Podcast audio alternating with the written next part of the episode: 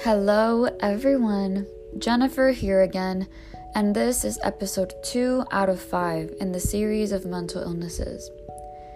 As episode one previously disclosed, I will be continuing these segments focusing on avoidant restrictive food intake disorder, also known as ARFID.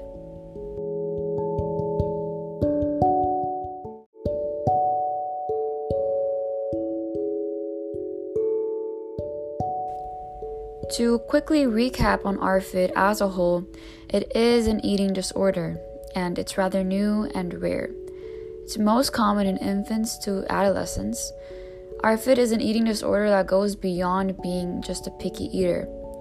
It's an eating disorder where there is an avoidance of food or restriction of food. It's mostly due to sensitivity to the sensory aspects of food, such as the smell, color, or the feeling. It may also be due to a fear of aversive consequences from the food, such as choking or vomiting.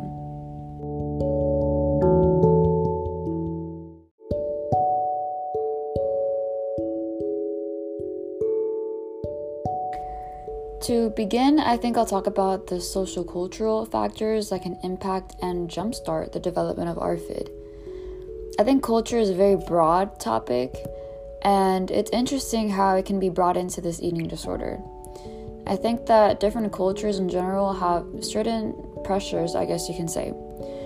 An article by the Eating Recovery Center organization in Colorado discusses how cultural pressures to eat clean, pure, or healthy can influence food intake and even food beliefs. Also, there's an increased interest in food processing, sourcing, and packing, and the environmental impact there is that can influence eating disorders in general. As a Hispanic woman, I can personally say that even the culture that we're born in can influence the way we behave, think, and feel about foods. I was no doubt a picky eater as a child, and sometimes I still can be, and more often than not, I remember I was mistreated by some family members for not eating specific foods. For example, I used to hate rice and beans because I really just disliked the texture of it in my mouth, and I just simply didn't enjoy it. And certain family members would even yell at me and call me names for not touching the food when it was given to me.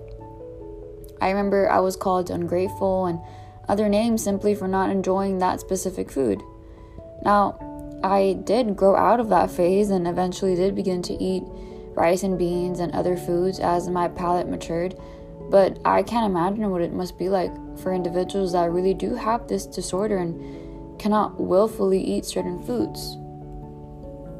Moreover, a study included in the Journal of the Canadian Academy of Child and Adolescent Psychiatry explains that there is extensive literature that highlights the pervasive stigma troubling the acceptance of mental health diagnoses and the search for mental health services.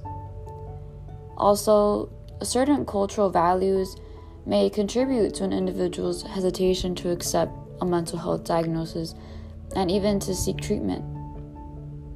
Personally, I really believe that an individual needs to take themselves out of the perspective of their culture if this specific culture's viewpoints are emotionally damaging the individual. From a personal standpoint, I've learned to detach myself from the aspects of my culture that I think are not beneficial to me or to my mental health, and it's important to realize and take that step when necessary, even if it may be difficult or not easy to begin with and to start with. Anyway, now moving on to the second viewpoint of this episode. Other than the social-cultural factors, there are psychological factors that can contribute to the development of ARFID as well as be involved in ARFID as a whole.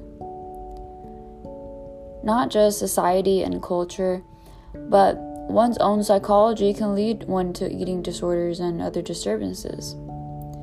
The Eating Recovery Center organization explains on their website that oftentimes anxiety and obsessive-compulsive disorder symptoms can accompany eating disorders, as do co-occurring mood and anxiety disorders. I think that a person that suffers from avoidant restrictive food intake disorder may have difficulties when at a social event. I think I think that intense anxiety can begin when out socially, and you know, when there's anticipation on what food may or may not be available to them. Also, similarly, they may even avoid social gatherings and events in general due to not being able to be around certain foods that are probably going to be there, or assuming that their quote-unquote safe foods won't be available.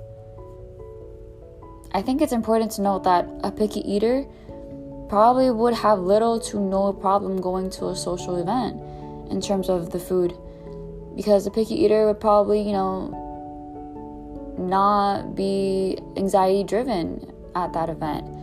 You know, a person with ARFID would suffer way larger and complicated problems for it.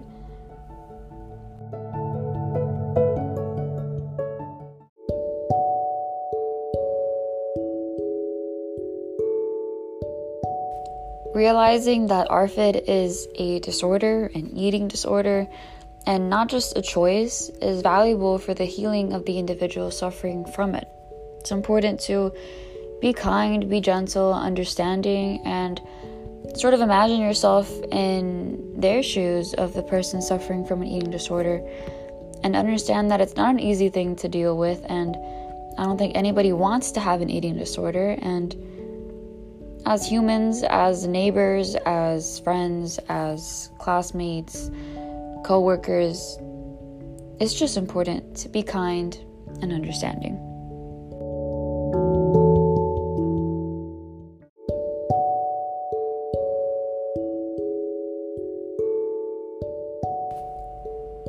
I think that both theories on this eating disorder are valid.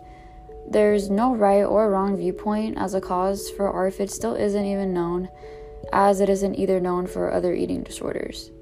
There are many more viewpoints and theories of avoidant restrictive food intake disorder, like biological factors, for example, but I think the sociocultural and psychological factors were most interesting to learn about and discuss unbiasedly.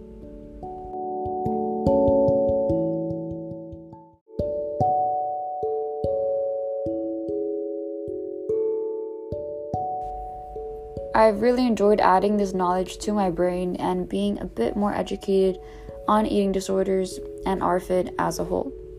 Still, I remain open to more learning and remaining kind through it all.